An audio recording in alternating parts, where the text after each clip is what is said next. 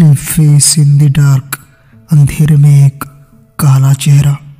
यह कहानी Anglo Indian शिक्षक ओलिवर की है, जो देर रात शिमला के बाहर तीन मील दूर बने अपने स्कूल से लौट रहे थे, जिसका रास्ता देवदार के घने जंगलों से होकर गुजरता था।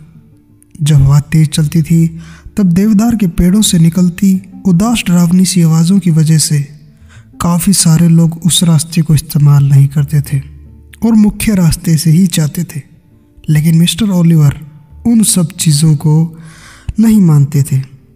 मिस्टर कुमारी ओलिवर अपने पास सदा एक टॉर्च रखा करते थे, जिसकी बैटरी अब ख़त्म होने वाली थी। टॉर्च से निकलती अस्थिर प्रकाश जंगल को अब रोशन नहीं कर पा रही थी। उनकी टॉर्च थोड़ी सी धीमी धीमी एक छोटे से बालक पर पड़ी। मिस्टर ओलिवर रुक गए। चूँकि बच्चों को रात में पहाड़ियों पर निकलने की अनुमति नहीं थी तो मिस्टर ओलिवर ने सोचा कि उस लड़के के करीब जाकर पूछे कि वह इतनी रात में वहाँ पर क्या कर रहा है। उनके कदम उसकी तरफ़ अभी बढ़ ही रहे थे कि उन्हें कुछ महसूस हुआ। लड़के के रोने की, सिसकियाँ भरने की आवाज़ सी आ रही थी। मिस्टर ओलिवर थोड़े नरम पड़ गए और जब करीब पहुँचे लड़का टोपी लगाए, दूसरी तरफ़ देखते हुए लगातार शिस्कियाँ भरता जा रहा था।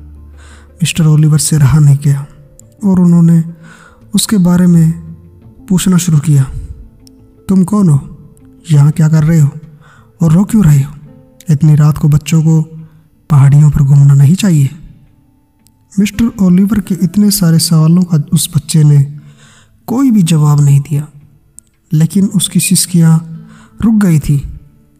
अंत में जब उस बच्चे ने अपना सर मिस्टर ओलिवर की ओर घुमाया तो मिस्टर ओलिवर उसका चेहरा देखते ही सहम गए, क्योंकि वह लड़का कोई मामूली नहीं था, क्योंकि उस लड़के का आँख, कान, नाक कुछ भी नहीं था, सिर्फ़ और सिर्फ़ एक चिकना सफ़ेद कंकाल, जिसे देखते ही मिस्टर ओलिवर के पाँव तले ज़मीन खिसक गई।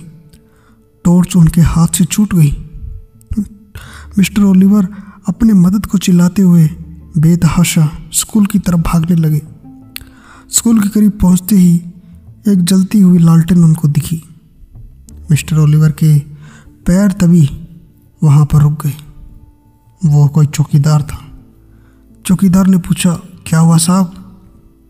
मिस्टर ओलिवर ने हाँपते हुए जवाब दिया, वहाँ मुझे रास्ते में एक लड़का दिखा, जिसका आँख कान नाक कुछ भी नहीं था, सिवाय एक चिकना सफ़ेद कंकाल की। क्या मतलब आपका?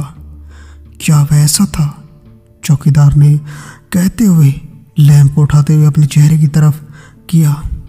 उसकी ना आँखें थी, ना कान और ना ही नाक और ना ही मुँह। हवा तेज चलने की वजह से लैंप भी हिलते हिलते आखिरकार बुझ गया।